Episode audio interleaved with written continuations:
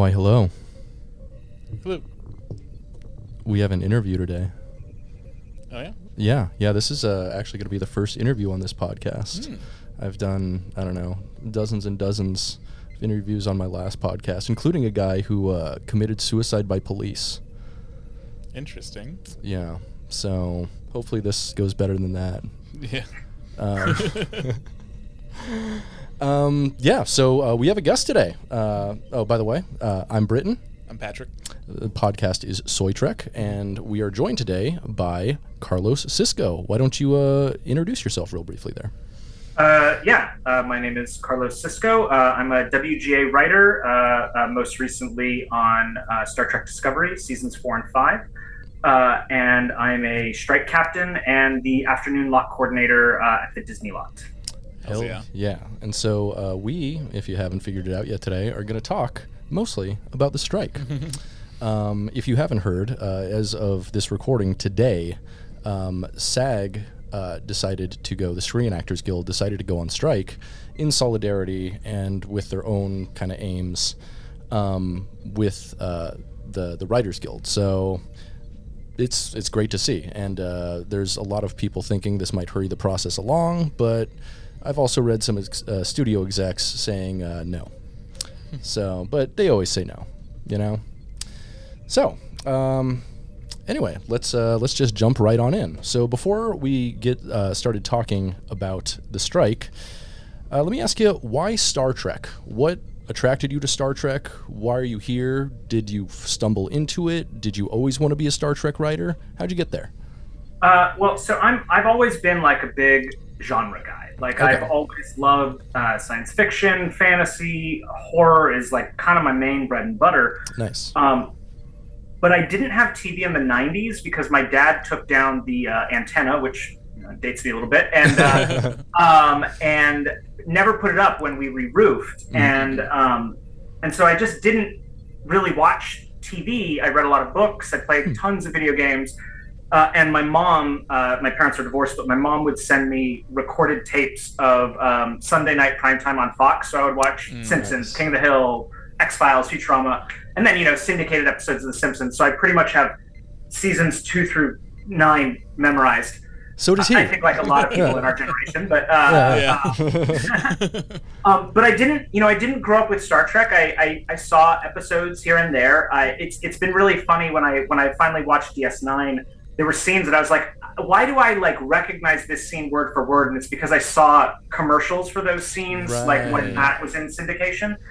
Um, but uh, on those recorded tapes over and over and over again. Um, but uh, you know, I had seen the uh, uh, Reading Rainbow uh, Mm, with yeah. uh, Levar visiting the set. Mhm. Um, I had seen uh, Star Trek Four, Oh, um, the the, best one. The best one, The best one. uh, and I had seen the JJ movies, and that, and you know, a handful of uh, next gen here and there. Mhm. Um, but that was kind of the extent of it, and it wasn't something that was like ever like I didn't want to watch Star Trek. It was always something I was I was interested in, but Mhm. because of sort of the, the the point in time where I could have approached it, it would have meant buying everything on VHS or buying everything on DVD. And like when you have that many episodes, poor college student, at the, you know, it just it just wasn't really feasible for Right. me. And so.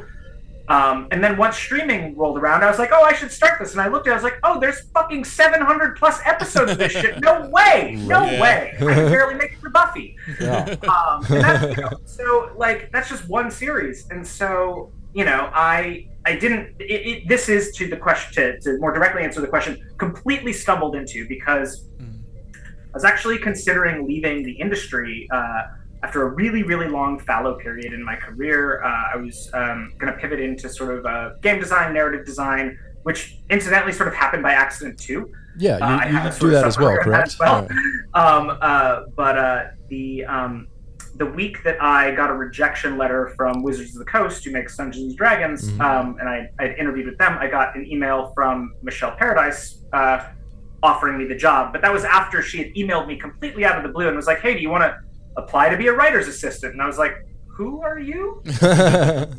And so I, you know, went and started watching uh, Star Trek Discovery, and, and you know, um, uh, really enjoyed uh, that that first season. You know, I think despite uh, the the behind the scenes turmoil and stuff that you can really kind of like it, it, it was very public, so it's not a, any surprise to people. But I, I really, man, I really love those for that first season. I think it just like it, it, it, it takes some really big swings. Uh, not everyone uh, hits, I think, right on the number, but I don't know. I think it brought some really fun things into the franchise. Yeah, I was a huge fan of the first season for sure. Um, Yeah, and and so I got the job. Mm. Uh, I quit my awful, awful day job uh, without giving them any notice because they were awful and they don't deserve it. that And rocks. really, frankly, no corporation deserves notice because No. they would not give you notice, Hell or yeah. they would replace you if you died the next day. Yep. Also, reasons we strike.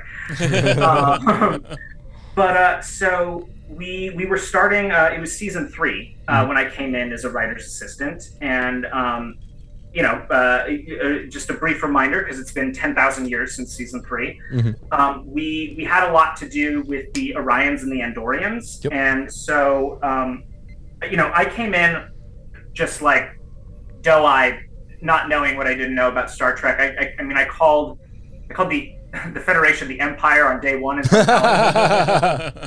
so I was really lucky to get a day two. No, very kind man.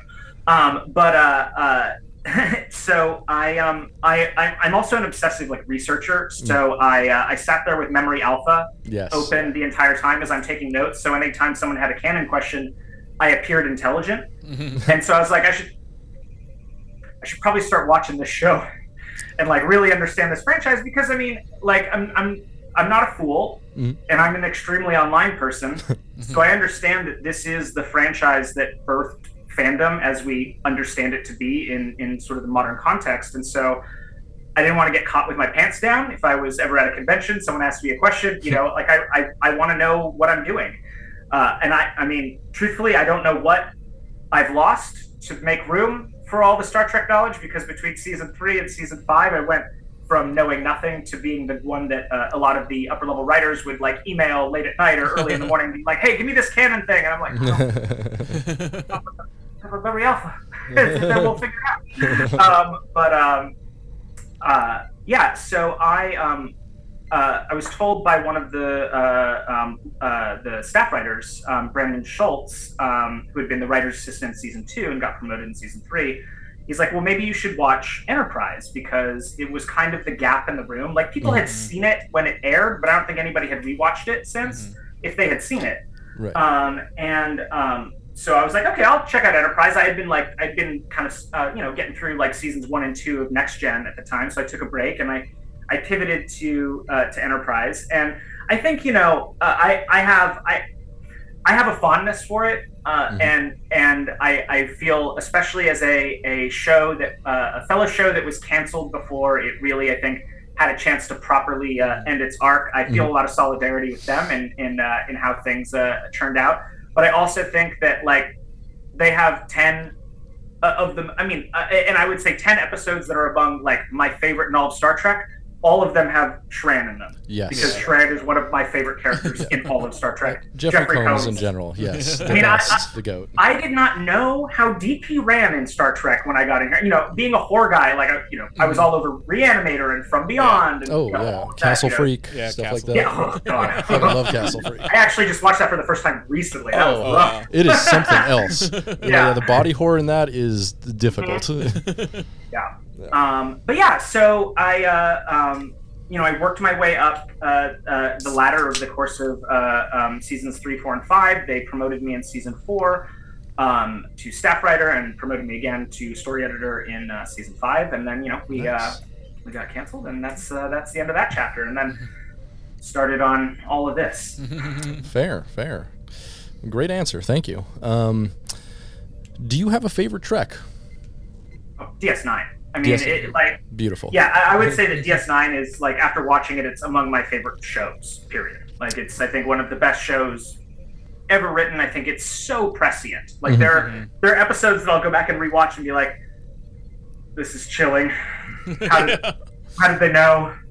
Yeah, Yeah. I, I feel like there's The Bell certain, Riots. Yeah, there's certain episodes that become more relevant with time, and they were trying to analog something back then, but it's even more relevant now. hmm hmm Yeah, uh, And it was it was pretty funny on um, uh, well we did a, a Star Trek Strike Day, which was I mean like I- I'll I'll say it's like easily one of the most incredible experiences of my life. Like Mhm. me, uh, another captain, Bill Wolkoff, and then um, uh, a writer from Card, Kylie, um, and uh, one of the assistants on uh, Starfleet Academy, uh, Avi. We all um, sort of pooled our resources and, and everything, and, and pulled together people from literally every era of Trek, like down from original series, animated series, all the way up to um, all of the new shows, Mhm. comic books, games, Oh, wow. everything. It was like it was an incredible showing out there. But uh, I ended up talking with Armin for a bit, Oh yeah. and I was telling him that Quark is is I mean was wrong really, but Yeah. Yeah. Quark is is is I, I I mean honestly I think Quark is probably my favorite character and that I, I I truly like out of all the species in Star Trek I identify with the Ferengi the most and he was like oh you're gonna you're, you're gonna have to unpack that for me.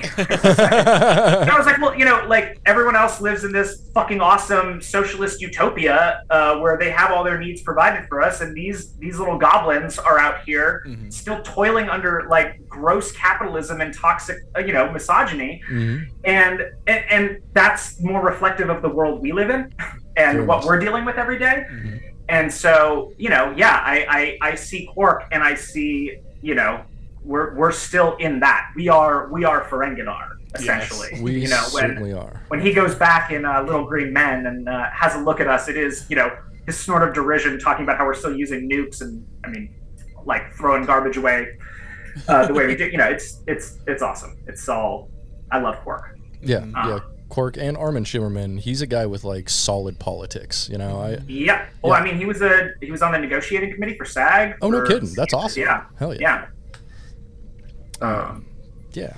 Um, so uh, you're a strike captain. Uh, how'd you get into that position? And like, tell us about your history with the union, how you got involved in the first place, what inspired you to do it. Yeah, so pre WGA, my history with unions was probably limited to Last Exit to Springfield, season four, episode 17. Everybody should watch it if you haven't seen it. uh, Where's my burrito has been my strike slogan. Um, but, uh, and there, you know, uh, when I was in high school, our teachers struck Mhm. in Hawaii. Um, and that was, you know, at the time, it was a really just sort of a, it's like a vacation for us because we weren't going, we didn't have to go to school or anything. But like, I think you know, I think back on that a lot and and see that that was probably a lot more formative than I uh, I gave it credit for initially because you know, definitely uh, walked the line, uh, brought water to them and stuff like that. And Nice. you know, my mom's an educator, so I've always been on the side of teachers above Mhm. uh, school administration, generally awful. Um, but uh, but yeah, so that's probably like pre WGA, the history of it. Um, I uh, I was an associate member for a number of years, and I participated in a lot of the diversity committees Mhm. uh, and and stuff like that before I, I actually joined. But um, I sort of got huck finned into being a captain. Um, uh, uh, Sean Cochran, who is, uh, I mean, he is, he has the distinction of being the only writer on Star Trek Discovery that made it from season one to season five. wow. Like he was, because he was a he was an assistant, Mhm. uh, but he got staffed like part way through the process because their season one was so long. But he was there from day one, like of the Wild. room, and uh, he made it all the way to the end. But he um he had a kid in season four, and he had to go on paternity leave. And so rather than uh, hire from without, which is uh, very common, um, uh, and total credit to Michelle, uh, she did this two years in a row that I was there. Um, she promoted from within. She promoted me. We moved up the um, production assistant into my position, and uh, the next season he was also staffed. So, and he's been out on the line with me pretty much every day. If you've seen pictures that I've posted on my Twitter, Eric Robbins is uh, he was our staff writer season five, and he's really like he's stepped up. Uh, you yeah. know, not not not being in that position, uh, uh, uh, having having been asked of it, uh, it beforehand. But Sean um, was like, "Hey, you know, I'm having a second kid. Do you want to do you want to just do this for me? It's not a big deal. You just have to send some emails out every now and then, and, you know, check in and neither of us considered that it was a strike year. And then I start getting emails from our guild coordinator. I'm like, wait, what? Like, why? You're asking me to do things and like go to Zoom meetings? Wait, there's responsibility. What? And and then it sort of sort of snowballed from there. Uh, you know, she asked me if I wanted to be a, uh, uh, lot coordinator. I was like, ah, maybe an assistant lot coordinator. I don't know. I don't know if that's really for me. And then on day one, we are out there, and I was sort of assisting the main lot coordinator. She's like, I'm going to need you to be our afternoon lot coordinator. You're really good at this. And I was like, oh, I guess I gay kid teacher's petted, try harded my way into a promotion I didn't ask for. Voluntold. But, yeah. Um, you know, I'm, I'm glad. Uh, uh, we've uh, those first few weeks were a really big adjustment. Um, it was existentially stressful. It was uh, uh, physically exhausting. Um, I'm a, I'm a I'm a sedentary indoor kid, Mhm. uh, so being out there and having to talk to people constantly um, really, really drained me. Uh, and uh, it was it was it was tough those first uh, first few weeks. Um, we were a little understaffed, and it was sort of shaky. With you know, some of the captains were really cut out for this. Some of them were not. They were Mhm. much better at the sort of like logistical interfacing over email and stuff. But you know, as far as keeping them on the lines and stuff, and that's fine. You know, like nobody knew what they were getting into. We're all sort of discovering our strengths and, and weaknesses as we go. Um, but uh, a, a lot of people, you know, there I, I still have people with me, you know, three to four days a week that have been there since day one, over 70 days now. Holy shit. Um, I have people that have joined halfway through and are there pretty much every day. Like it's it's like I have a really really amazing team, and I, I- really couldn't uh, do the whole thing without them. Um, but yeah, I mean this this is I, I mean completely stumbled into, uh, um, and uh, you know uh, there are days when I'm like, well, I, I really wish I just didn't have to do this, but I, I feel like that's all of us out here every day striking. Right. Mm. I mean, especially now that it's getting into the 90s, nobody wants to be out here, but the AMPTP refuses to negotiate with us in good faith. So, you know, we don't really have any other choice. Uh, all they care about is money, yeah. and and we would like to not be homeless. We would like Yeah. to have this be a career as Mhm. opposed to, uh, uh, you know, turn this into a a barren, you know, gig economy, just like stripped by tech companies Mm. uh, just like they do with pretty much every industry that they go in and disrupt when they try to reinvent a bus. Mm. Yeah. time. Um, these are not smart people.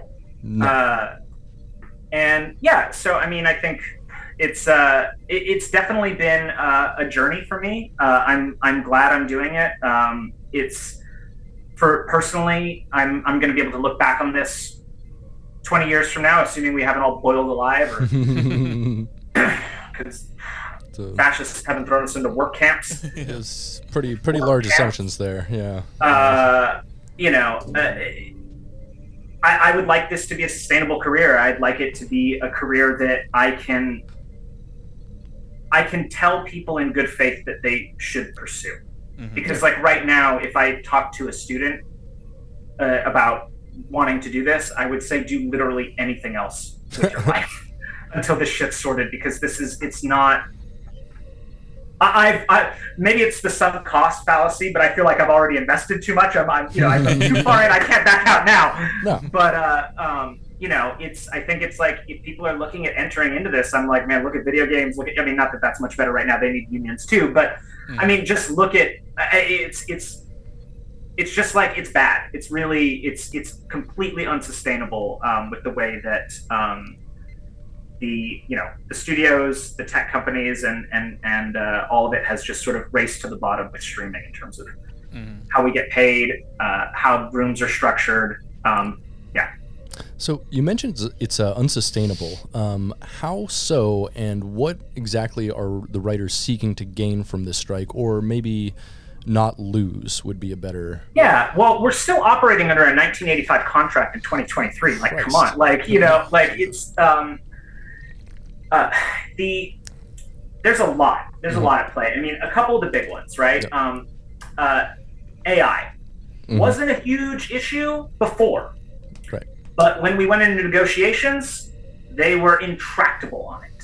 Hmm. So they wouldn't. Even, all they offered us was having a um, a meeting uh, once a year to talk about it and you know, I don't know if if you guys saw the um, what they were saying with SAG, but basically paying them for a day rate, background actors for a day rate, Yep. scan their likeness, and they own them forever. I mean, Mhm. like, can you imagine like the next, you know, Ben Affleck or something like that gets scammed as a kid, and then 20 years later he hits big. They can do whatever they want with his image. They own it in perpetuity. It doesn't Yeah. matter what it looks like now. You know, it's like really, really egregious. And not only that, it would completely. And I mean, I know this is the stated goal, but it would completely bottom out that union. Like Mhm. background actors are the bread and butter of SAG. Um, and I know you asked me about the WGA, but I, I just feel like we just uh, Oh, this no. is all all all new stuff. But in terms of us, uh, AI, meaningful AI protections. Um, I think you know, Chat GPT has certainly um, put a chill on a lot of things, Mhm. um,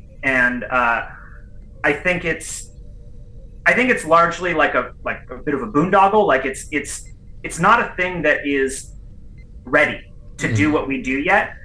But I think we need to put those protections in place so that when when it becomes more meaningfully integrated into um, our day-to-day life, our uh, uh, our craft, because like certainly like we're gonna find ways to use technology. We found ways like you know we used to write on typewriters, then we wrote in Word, Mhm. then we wrote in Final Draft.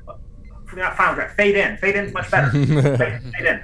Um, but you know, like like we as writers will adjust you know to the technology of the day but we just want to make sure that there are protections in place so that we cannot immediately be replaced and paid dirt to rewrite these dog shit ai scripts And it's so weird to me that all these companies that care the most about IP, protecting their IP, just completely disregard everybody else's intellectual property and personal property, like their body. because they, they don't actually care they just Yeah. care about you know quarterly share earnings yes, You yes. know, which they, uh, that's like they don't care about ip which is so like david zaslav just shelving batgirl for tax purposes they don't Mm. care about the ip Or- they don't care about the the craft they don't care about the work that any of these put into this stuff or uh, or um, Star Trek Prodigy, of course, which another Oh one my God. another one Oh. it's so bad it is Yeah. very so bad. about that. Um, but you know, uh, in other other things that we're looking for, we're looking for an increase in minimums across the board. Mhm. Um, we get paid less for streaming than we do for theatrical. Mhm. Why? It's the same work. Why is it paid differently? You know, doesn't make any um, we uh, we're looking for span protection, which is something I think of a, a headier concept. Um, but it's basically when you get to a certain level, you stop being paid by the week, and you are paid uh, a lump sum that's amortized over the course of your contract. Mhm. But depending on how it's spaced out, your contract may be stretched out into like if you're a showrunner into post. Hmm. Um, I have a friend who ran a show for Netflix. He is homeless now Holy shit. fucking homeless. Like it, it, it- it's this this that's why we we're striking. You know, this model is completely broken because his he got paid the equivalent of a story editor, which is my level, to do an 80 hour plus week job, Holy shit. and then that that money is still spread out further than mine is because I get paid a set rate per week. Mhm. Um, so yeah, I mean, there's that and more. You can go to um, WGAcontract2023.org, I believe, or if you just search uh, WGA Contract 2023, it will outline that very eloquently on there, and it's it's a good thing to bone up on. Um, and uh, we'll throw that in the show notes. cool. Yeah. Well, uh, let's go for kind of the opposite question. What are uh, the studios the writers are striking against, and I guess the actors now, seeking to gain or withhold from this strike? Um, fair pay for labor. No. like, Yeah. I mean, you know, they're withholding money. That's Mm-hmm. like the bottom line. They're with. I mean, they're withholding healthcare. They're withholding pension. They're withholding um, next month's rent. Yeah. Um, it's it's just it's the same as any other labor movement in the United States. It's the bosses raking in cash hand over fist off the backs of the people who make that money. Mhm. I mean, we we make literally the only product they sell. Yeah. And um, we're we're not really uh, uh, cut into that anymore like we used to. Mhm. Wild. Um, Yeah, do you feel like uh, like the GB, Chat GBT threats? Like, do you think that's just like an empty threat? Do you think it could actually like be some sort of like? Because like I feel like like ChatGPT can't actually replace like actual No, I don't. people? You know, I, like I said, I don't think it's a real threat. I think that there, it's going to be a thing that um, will evolve, and I imagine that writers are going to start finding ways to make it useful for them in Mhm. terms of cataloging their ideas or sort of like seeing where there are common threads in their own you know like there there are ways to make this stuff useful to a an artist and a writer for Mhm. their own work as opposed to stuffing it full of everyone else's uh, uh, copyrighted material and Mhm. plagiarizing it Yeah. So I feel Um, that's what it does. Is like it just accumulates all this yeah it's just material a that plagiarism exists. sheet, a- a- as it is right now Yeah. um, so which is again why i think like we need meaningful protections on it now while it's still in its infancy Mhm. before a bunch of these idiot tech bros look at this thing think it is oh wow we don't have to pay writers ever again. Here's this thing. And then you know we're just you know supping at the teat of ai slop for the rest of it. Yeah. I do, I do see that argument online, like people like celebrating it as like some as as a replacement to writers, and I just feel that's a very hollow, just very sad way to look at art and just like the way you consume media. the i mean the like i mean those types of people like the kind of people who just like they they they all just stink of someone who wishes they could do it Mhm. but never took the time Yeah. you know and that's like the truth of it is is like you know people can crow about nepo babies or uh, uh, you know the cost of entry to this this business or Mhm. anything. And all of these things are are true and and and make things difficult or easier for certain people. But i think like this is this is a hard business and one of the closest things. And i say this as a queer person and a person of color knowing that the scale is deeply weighted in in the favor of others Mhm. Mhm. um, that this this business is one of the closest things to a meritocracy that our uh, our country has. Mhm. You know, talent does rise to the top. Now, everything that we see on screen, and you know, if you've seen, myself included, quality dip in the Mhm. last few years. Uh, maybe start looking at how many of these uh, unpaid executive producers there are on a staff or on uh, a movie Mhm. or you know how many uh, uh, uh, how many years it's spent in development getting churned through 16 different writers and all of their different perspectives into this weird frankenstein Mhm. thing Mhm. i mean it, it's like the flash is looking to be the biggest bomb of uh, in warner brothers history Thank God. um, you know, and, and listen here, I don't celebrate any um, any movie failing. Uh, I, I think is a point of policy in uh, in the industry, I'm certainly um, not mad at us starting to move away from a glut of uh, superhero material. And I mean, frankly, and coming from someone who's been in franchise, you know, storytelling, franchise IP, Mhm. like I think that like across the board, um, there is too much at once, and it dilutes the quality of all of it. Mhm. Um, and uh, yeah, I mean, I think Iger agreed with that uh, uh, today. I think he had some uh, uh, uh, something to say about that in terms of uh, Marvel and Star Wars having a, a bit too much out there. And I mean, listen, I think like it's great that uh, people have been employed. I love it, and I think you know, and certainly I've loved a lot of those shows and movies. Mhm. But I'm also ready for more original stuff to be made, or you know, those things to feel a, a little more special again. Mhm. Yeah, or I, I think a big problem is like a lot of the time with superhero movies, there's really no nuance, and they're not saying anything that we haven't heard before. You know, the last superhero movie I remember that I was like, oh shit, that's like this is actually political in a way I can get with was like um, one of the Captain America movies. Like pretty much all those kind Winter of have Soldier. yeah, yeah, Winter Soldier has like a lot of actual nuance to it, and I'm like, hey, wait a second, like someone like me might have written this, and that's always a good feeling, you know. Um, yeah, so um, let's move on here. Uh, how has solidarity been with other unions? I've seen, uh, unprecedented. yeah, Like I, we've never.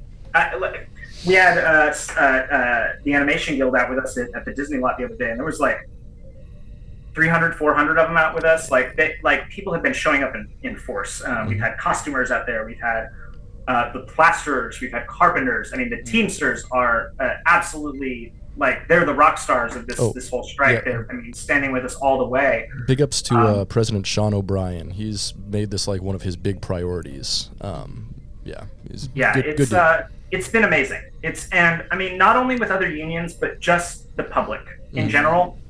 You know, we certainly uh, get our our share of um, online um, uh, uh, anonymous dick cheeses, but uh, yeah. but you know it's all just noise like the amount of support and donations and like food and water that's coming in every day like from the public is incredible because they all know a like we deserve fair pay for our work but b it's again the same fight that all industries across the uh, the world are facing frankly and i think like we are a bit of a canary in a coal mine uh, when it comes to the the modern labor labor movement in uh, in America. If we if we fold, which we will not, Mhm. It's it's going to ripple through labor. Uh, Mhm. it's going to send a chilling effect uh, through the rest of the movements. And I mean, you know, we have UPS strike, uh, UPS uh, workers uh, setting to go on strike. We have, we've had teachers on strike. You know, it, there's there is a lot more riding on this than I think a lot of people um, understand, but Mhm. I think they're starting to. Yeah, because I mean, this is the first real, like, large societal pushback against these emerging technologies that have kind of been around for a while, um, but never really addressed, you know? Because, you know, um, AI has been a thing for a while. It hasn't been nearly as advanced uh, up until, like, ChatGPT 3 and 4. But um, it's, it's probably long, long overdue. And, you know, uh, this is what unions are for, is to regulate in a way that the government refuses to much of the time. So, um, what has, uh, oh, sorry, have you encountered any scabs?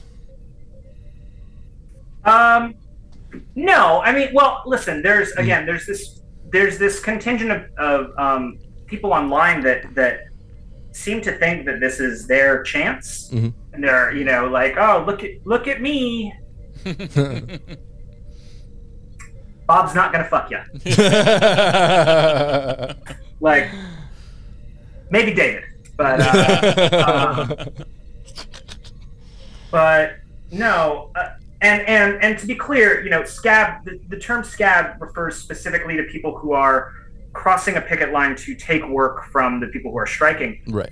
And this is something I learned. The people that we typically um, deal with online Mhm. are uh, actually more accurately termed knob sticks Knob which is sticks. the old timey term for sh- strike breakers uh, and people who participate in strike breaking activities. But you know, they're not scabbing; they're just being dicks. Yeah, there was like But it a was, guy. uh, you know, I don't know if we all saw Newsies. It was those, you know, yeah, kind yeah. of like the handleless billy clubs that they uh, they would beat them with, and so yeah. So ones. and, you know, I feel like knob stick's a pretty good insult too. yeah. Yeah, that's that's a great insult. I'm putting that in the book. Um, uh, how uh, how has it been dealing with uh, knob sticks on social media? I know you're pretty active on Twitter. Yeah, I, I feel like I've um, the uh, the righteous piss and vinegar that I was filled with. I mean, it's still there. Mhm.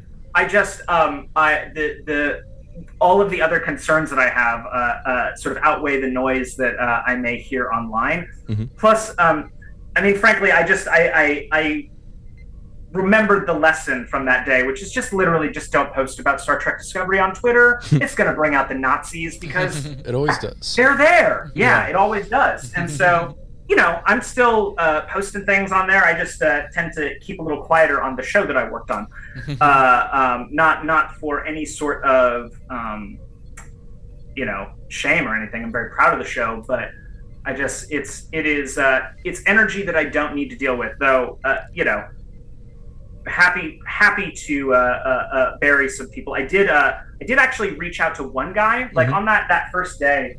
There's one guy that I like looked at his page and I was like, your politics seem very similar. Why are you being an asshole? Like, you're pro union, like all like what is going on? So I mean, like.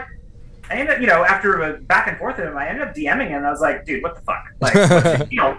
And he's like, well, you know, you fucked up, blah, blah, blah. I was like, first of all, dude, you know, he gave the the the the, the tired spiel of you fucked up Star Trek for me, and I'm like, well, so you can't go watch the old ones? Like, that- yeah, and also, yeah, ruined you you made Star Trek for a lot of people. I, I think people Yeah. don't realize that there's different demographics and people different from them. Yeah, yeah. Not everything is for you, but you know, I feel like fandoms are entitled to, or not entitled to, but they have an entitlement that all things are for them. Mm-hmm. Um, and again, this is not to denigrate the Star Trek fandom. I think this is endemic of all fandom, Mhm. and and and how especially they interact with creators online.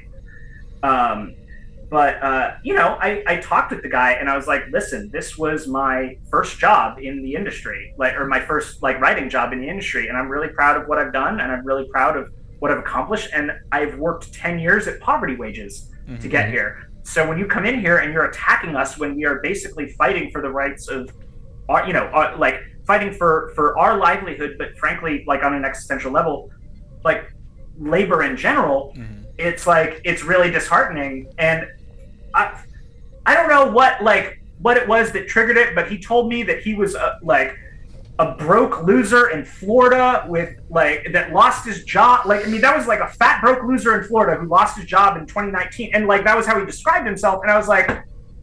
So like, what the fuck was all this for? Like, and he's like, "Well, this is just how I get my jollies. I was get therapy, get therapy, like because it's you know, but it is, I, you know, I think like COVID really broke a lot of people's brains in, Yeah. in many ways, both, you know, across the entire political spectrum. And I think like uh, people latch on to the weirdest things. And, uh, and so like, you know, I tried to be a little, maybe a little more compassionate than that person deserved. Uh, but there were definitely some other ones, like the gay Republicans, who I told them that they'd be buried in the same pit that we were, but they wouldn't have any friends because fuck them. Nobody should sleep with gay Republicans um, or date them. yeah, Or be yeah. friends. Here, here, here, here. Yeah, I see also some of like like kind of like the same kind of language, like like pro union people also being against like when uh, Starbucks like baristas were unionizing. Mm. You know, like there is like the the, the de- like people like trying to fight over the definition of labor, and like so like a lot of pro people were against like Starbucks unionization. Do you Which is see- insane. yeah, do you feel like there's any kind of like people kind of like treat it the same way like they do writing? I mean, I feel like there are the people in this this country that are just anti-union because they're contrarian and they don't actually know what unions do or understand them, um, and and how they actually protect everybody. Mm-hmm. Um, you know, so I don't know. Um, sorry, I feel like I lost the thread on that question there. Oh, sorry. Um, um, I was just saying, Um, like, uh, yeah. like, like, you know, like there's like, like, um, like blowback, yeah, blowback for unions on terms of just like, I, uh, you know, I, there is, but I really feel like, I mean, I think it's like 70, 71% or something was like latest poll in terms of pro union sentimentality in this country. I mean, I feel like people have finally woken up to uh, uh, late stage capitalism and how it sucks. Yeah. yeah, people are you know, becoming I- more aware of labor and how we're, Yeah, we're all we're all in the same boat. The Well, I sinking, think same too, sinking lot- boat. Yeah, like thing. millennials, you know, we we we were all told that it, you know this is ca- capitalism, a okay, and and uh, Mhm. you know all the thing. Go go to college, take out student loans, and all the you know jobs will be there, and you can just do whatever you want. Have, and and you know all of those things turned out to be lies Yeah, uh, that the boomers sold us. And I think we we had to kind of unlearn a lot of the stuff that we were taught growing up. But I think what I what I really have loved about seeing Gen Z and and their sort of response to everything is they grew up in a system that was unequivocally broken Mhm. and Yeah. and they knew it from the start Mhm. and so they're ready to burn it all down and Yeah. so like it's like the amount of young people we have out with us too has been amazing to see That is awesome. Hell Yeah. yeah. All right. So, um, if you've ever listened to the show before, you know we love to frame everything in context of Star Trek because, you know, we love Star Trek so much. So, we watched a couple episodes of Star Trek that I feel would be a good frame for talking about unions. Uh, and specifically, uh, what, you know, the union is pushing back on uh, concerning AI. Um, so the first episode we watched this week uh, was Bar Association from DS9, uh, season four, episode 16. And uh, if you're not familiar with the episode, in the episode, Rom, uh, Quark's brother, who's working at the bar at the time, Quark's bar, rises up against him and goes on strike along with the Dabo girls. Um, so, given that, are there any people you know who have family or friends on the opposite side of the fight? And how are they dealing with it, if so? Um. Okay. Well, we're we're not on opposite sides of the fight, but I have a friend, a, a really close friend who I went to, to undergrad with, who um, he works in New Mexico in production. He has Mhm. his own uh, production house, very specialized, the only one in the state that does that kind of work. Mhm.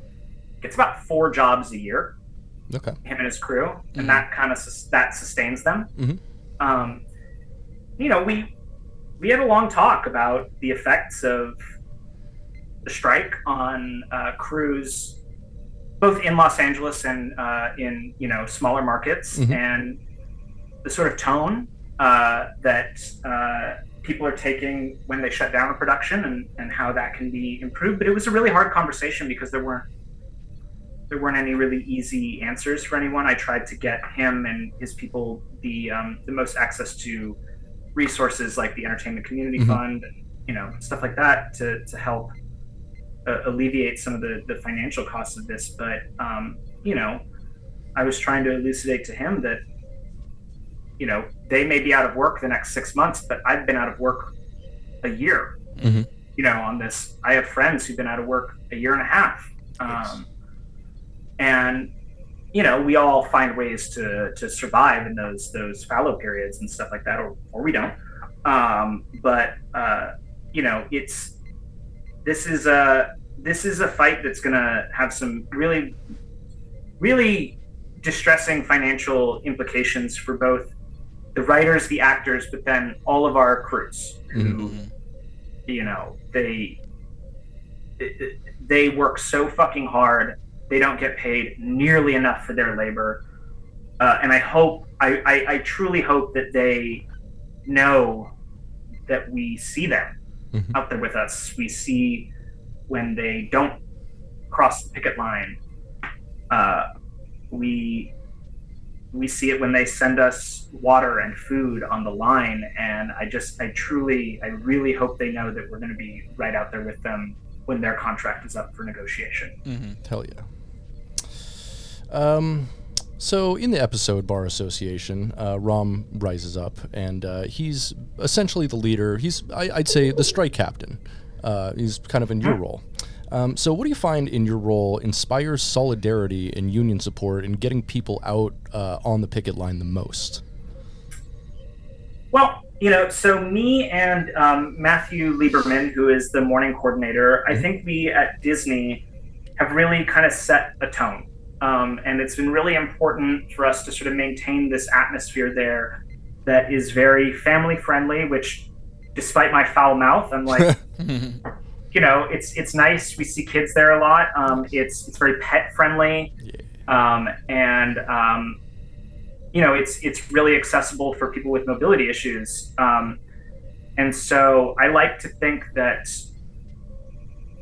you know, I, I I will occasionally give the you know end of day speech. Though as, as the days have gotten hotter, I'm like I don't want to talk to anybody. I can't. I can't. I don't, have, I don't have thoughts in my head. But I think that the the sort of you know the daily gardening that we do to keep uh, the the lot uh, uh, running smoothly is is really how we inspire solidarity because solidarity is people showing up on the line with us Mhm. and um, you know uh, and keeping them coming out especially as it gets hotter is harder and harder and so you know uh, we we pride ourselves that we have a lot of regulars and that we we've set a tone that keeps people coming back Nice. Uh, day after day and week after week Nice. We love that. So, um, in the episode Bar Association, uh, the idea of forming a union uh, is first brought up to Rom by Miles O'Brien, uh, chief engineer of um, the Defiant and uh, DS9. Do you have a person in your life who is a Miles O'Brien that really pushed you to think more about labor, to think more about organizing, um, or did it happen kind of more organically on your own? Um, so when I um, when I started going to the um, captains meetings, Mhm. there's this guy. It's like this crusty old dude. Stand up every meeting and fully embodies comment, not a question energy. you know, when the mic gets open, Oh. and then this motherfucker will give this speech that makes the entire room want to burn the entire city down. Like, like it's just like I mean, he he's been around the block uh, a bunch. He's been in almost every uh, you know every strike of his lifetime, um, and I didn't it didn't click for me at first.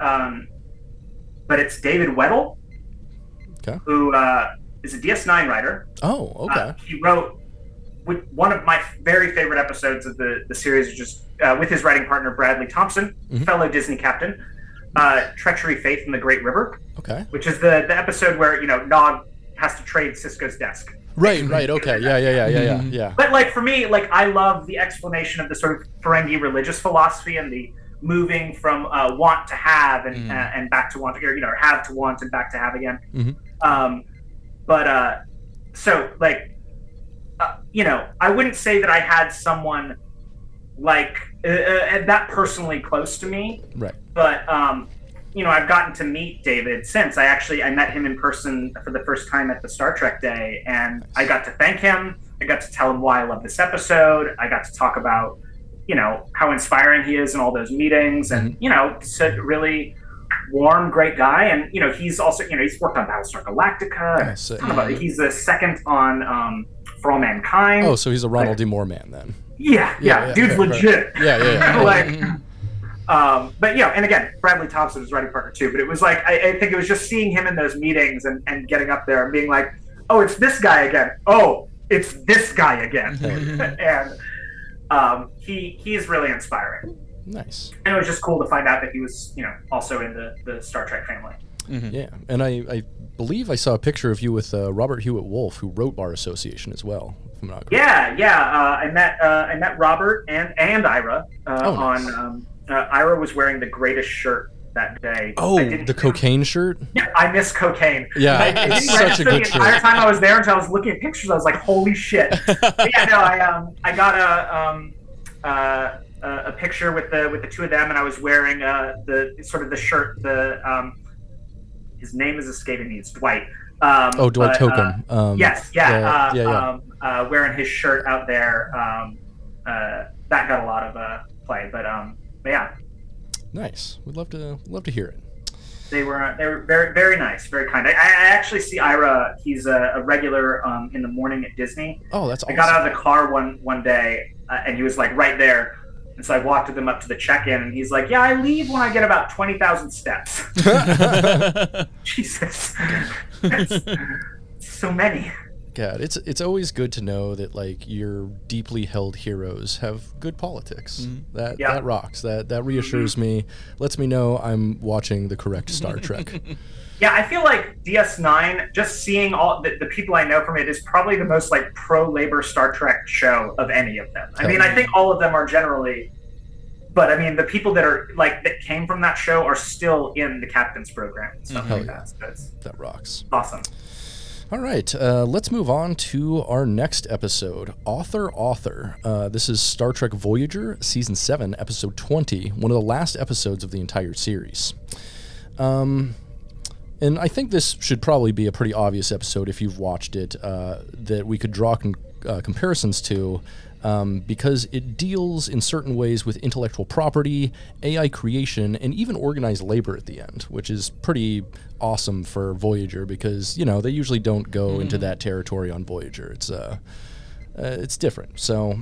Um, in the episode, they deal with the ethical dilemma of the Doctor gaining what we might consider sentience and writing his own original works. And therein, uh, his works are stolen, and he tries to basically get his intellectual property back. So, uh, this episode was made far before AI scripts were a reality, um, or AI on computers in general really was a thing. So, let's talk about AI and its place in writing. Uh, have you personally ever used AI or ChatGPT for any sort of writing? Uh, before I answer that, just one quick question back Yeah. about this. Do you think in the time that this was written, this was largely about fan fiction? That's a great question. I 'Cause that's what I kept thinking when I watched it. that is a Uh, really good question because I didn't even consider that before. yeah, I I- I see it more as a um, kind of uh, measure of a man, but for the Doctor. So I see. Yeah. It really, oh no, for yeah. sure. That Yeah, that's yeah. I think yeah, like Yeah. the whole trial aspect of it. But in terms of the like, I, like you know, the, being in the writer's room, the weirdest things will generate an idea. Mhm. And, you know, so it's just like, did someone just like read some weird, like, you know, Kirk Spock slash fiction or something like that? okay, guys, we got to talk about this shit. You know, like the next day in the room. Um, I don't know. You know, like just, but, uh, but anyways, to to answer your question, have I personally used an AI or Chat GPT? Mhm. I've like fucked around with uh, uh, Chat GPT um, just to sort of see its capabilities, but I haven't. Um, I haven't toyed with it in any sort of serious capacity. Um, I'm not not like a luddite Mhm. or afraid of technology by any stretch, but I also feel like this is a thing that I personally don't need to feed. right. You know, like it's I mean- gonna be fine without me, and it's Mhm. gonna it's it's like I said, it's shit right now. Mhm. It's it's astounding what it can do.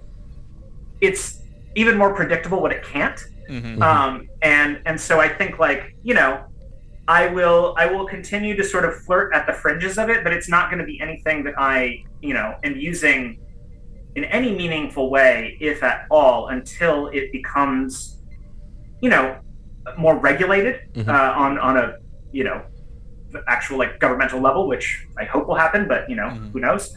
Um, and uh, or at least you know if they uh, lose some court cases, but again, who knows?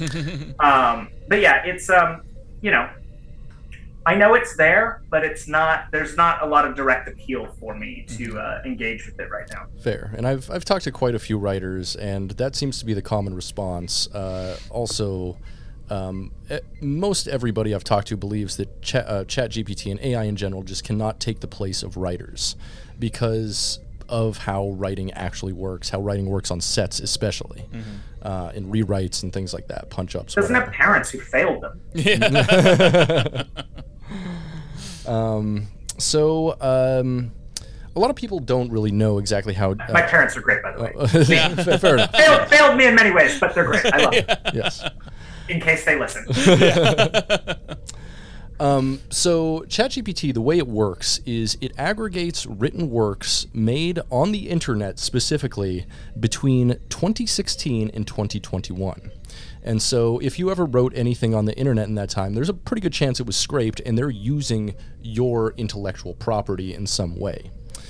Um, so, do you think that AI has the potential to be a helpful tool to writers, or will it always be a burden as long as it steals and aggregates from original works? Yes. I think. I, I mean, I think it, it's it's inevitable. Like I get, like I said earlier, like you don't you don't put a cap on technology. Like you don't you can't put you can't put the cat back in the back in the bag. Like Very once true. it's out, like Mhm. it's it's out. So it is going to be a process of us learning how to embrace and incorporate it and find ways to um, make it work for us as opposed to against us Mhm. um, or working for us as opposed to replacing us. Um, so I, I can't really meaningfully answer how that's going to shake out because I don't know how it's going to evolve. Um, but uh, you know, I think like as far as the union's concerned, uh, an AI is not a person, Mhm. and you have to be a person to be a WGA writer. Um, now, who knows? That may mean a corporation could be a WGA writer because we all know corporations are people in this country, but Mhm. uh, so they could incorporate an AI, and who knows? Uh, but you know, I, I think like that's the the the general bent that we're taking is that you can't you can't replace a human worker. We we have no interest in in taking uh, uh, you know producer prompted scripts and doing the arduous task of rewriting them to make sense Mhm. and to be to sound like human dialogue. Yeah, I've actually tried to use like ChatGPT for like structuring and writing, and uh, it's a it's a real fucking nightmare. Uh, like the only thing I found it really useful for up to this point is it's very good at formatting things. I hate Yeah. I hate formatting uh, personally. So like just running it through there, like just drop something in there and be like format it in this style, and you know it's it's pretty great at like picking up on you know Chicago style or whatever. Yeah. Um, yeah, but uh, But it can't produce anything that's actually meaningfully human. No, well, and like that, uh, that appeals to human emotion and in a way that's like any, and in any way relatable. I think. I think uh, one of the most interesting points I heard on this was from uh, Terry Matalas, uh, who said that Chat GPT has never made a good point, mm. which I think is a good point. You know, yeah. it's it's impossible for it to like actually rationalize something and think deeply about it mm-hmm. because it's just aggregating everybody else's writings and thoughts. Yeah. Um, and I, I think that's important for writers because writers, you know, uh, they do write for a living, but really what they're doing for a living is thinking and thinking about process steps, like how a story works, uh, if then what, you know, mm-hmm. that kind of thing. Um, yeah. understanding of of why people do things and the consequences of why people do those things and just like just the human condition. And, and that's another thing too is ai does not understand consequences. And uh, there, there's several good amazing quotes about ds9 uh, including from michael piller and uh, ira steven behr where they state that what sets ds9 apart from all other trek is it's the only trek with consequences because you can't travel away Yes. And if you're yeah, and if you're in one Yeah, that's uh, that was uh, I was talking actually talking with Bradley about that when I first met him. I was like the reason it's my favorite is because every other trek, you know, sure there are consequences, you know, we've now sort of explored that through lower decks. Mm-hmm. Um, but like we understand that there are, but it is just like we go to a place, we uh, we impart our views, they take it or they don't, and then we leave. Mm-hmm. And we never really we really ever come back to that. But DS9 Sisko cannot escape from the rest of the galaxy. Mm-hmm. You know, you, you, you are stuck there in a place where um, you have you have to uphold the Federation ideals when there are a myriad of cultures that you're coming into contact that do not ascribe to those. Mm-hmm. And so, mm-hmm. what better way to put those utopian utopian ideals to a test in a place that is tainted by fascism and capitalism? Mm-hmm. Absolutely. Yeah, very, very eloquently put. um, so, ideally, uh, if an AI script were to be produced, uh, how would the original authors of the aggregate works theoretically get paid, in your opinion? And does the union have a stance on this yet, or is it just? I, I don't know. I think that that's like again because like this is this is going to require national legislation. Yes, um, absolutely. Because this is uh, this is this will have uh, far-reaching implications beyond the film and television industry. This mm-hmm. this goes down to you know artists yeah. who are putting their work online and having it scraped, uh, journalists, uh, mm-hmm. lawyers, mm-hmm. Uh, the creative executives at the studios we're picketing in front of. Uh, uh, you know, there's so many industries that are are going to be consumed, and we are very fortunate that we have a union that is going to sit here not sit here, but is going to mm-hmm. actively fight back against mm-hmm. those things and try to win some protections that hopefully will reverberate far beyond us. Mm-hmm.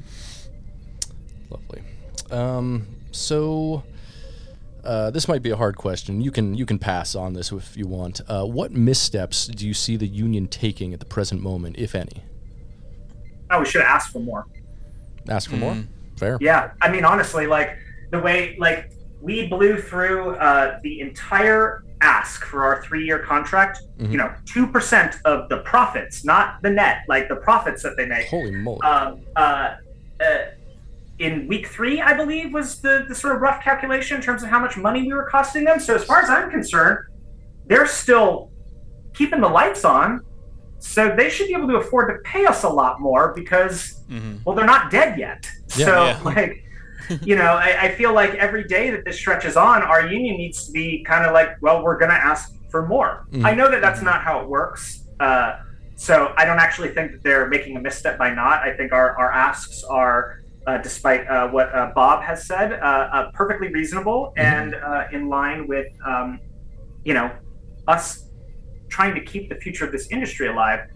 Um, but, you know, I think like the the whole process of the strike, and this isn't anything directly with the union.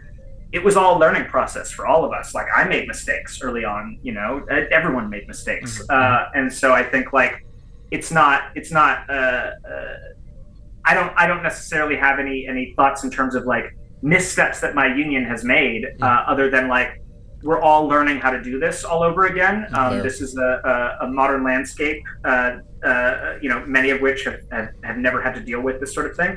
Um, but you know, they I, I take great pride in the fact that they've been 100% transparent with us. Mhm. Um, you can reach out to a WJ board member or uh, a negotiating committee member at any time, and they will get back to you. Nice. Um, and and so you know, I I'm just I'm I'm so fucking proud to be in this union. This is uh, the best place on earth to be. Tell you, we uh, we're, we're proud of you as a podcast. um, so, uh, do you see an end goal in sight, especially with um, the Screen Actors Guild joining you? And um, if so, do you think it will be ideal, or do you think it will, you know, beg for more? I think it's gonna be a long, hot summer. Mhm. Um, but again, this is on the studios, not um, because of anything uh, unreasonable that we're asking for.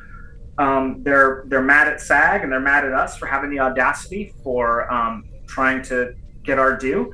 Mm. Um, and so I think that they're gonna uh, sit tight for a while, um, and which is really unfortunate because it's gonna uh, really hit LA's economy. I hope all those uh, restaurants and bars and stuff that are supporting us, uh, you know, continue to do so, but also understand that uh, all of this is rooted back to the AMPTP and Mhm. their intransience and their uh, uh, unwillingness to negotiate in fair, uh, you know, in uh, good faith. Mhm. Fair, fair.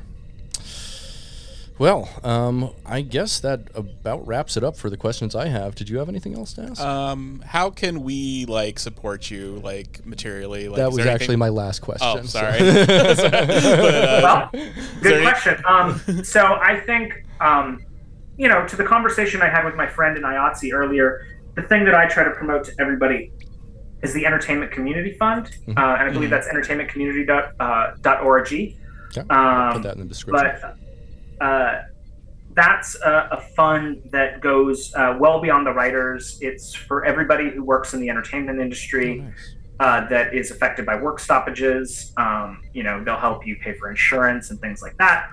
Um, you know, if you uh, feel comfortable, uh, I have my Venmo posted on um, uh, the top of my Twitter page right now, and I've started using that just because it's it's it's been sort of like uh, it's a lot easier to just do that and be like, oh, I have this much money to buy water instead of being like, hey, we're out of water at Disney. Can someone on the internet send us some? yeah. you know, and then who knows if it'll get there or not. Mhm. So now, like, people have been very generous, um, and so we're going to get some, you know, essential uh, heat supplies that we've Mm. needed. We're going to upgrade our first aid kits because we have a lot more people out with us now. A lot more people are going to have blisters because they're not wearing good shoes. No, no. Um, and uh, you know, and uh, and then it just means more water and Gatorade and ice every day. Mhm. Um, so Nice. yeah, that's those, those would be the, the the two best ways. Um, there's also the WGA Strike Fund, uh, Mhm. which goes directly towards helping uh, WGA writers uh, who haven't been working. I will be applying soon myself because uh, it's kind of hard to get part-time work when you're doing labor organizing. Mhm. So. Uh, uh, and I don't know how good it's going to look on a resume if, uh, if I have to get part-time jobs. They're like, oh, this uh, this upstart asshole probably not going to hire him Good job Um, with UPS. yeah, exactly. um, but yeah, those I think that that would be the the the most direct ways that you can help. Um, but really, I, I, I think the entertainment community fund because we really got to make sure that our support staff, Mhm. um, you know, everybody who works in production, all of those people are taken care of because they're getting hit just as hard, if not harder, than us. Fair. Fair enough. Excellent. Well, thanks so much for coming on today. Um, Yeah, Yeah. Do you have anything else to plug or shout out? Nope, because I am on strike. Love to hear it. Uh, no, that, okay, that's not true. Um, I um, uh, I so because I like I said I I do uh, tabletop writing. Um, I Oh, um, I have some stuff coming up in MCDM's Flee Mortals, which is a giant like 5e monster book. So Mm. if you're still playing 5e Dungeons and Dragons, despite any of the you know hoopla that might have happened at the beginning of the year, um, it's a fucking awesome book. Um, with some of the most killer art I've ever seen in the tabletop space. Um, Awesome. So that's that's a that'll be a fun thing to, to look out for. It's uh, should be. Uh, I mean, it was kickstarted last year, but it should be I think dropping in August. Awesome. Oh, awesome. Well, congrats. Well, uh, I think that's just about all we have. Thanks for joining us so much, uh, Captain Cisco. Yeah. Um, yeah, of course. Yeah. Um, I guess that's it. You have a great evening.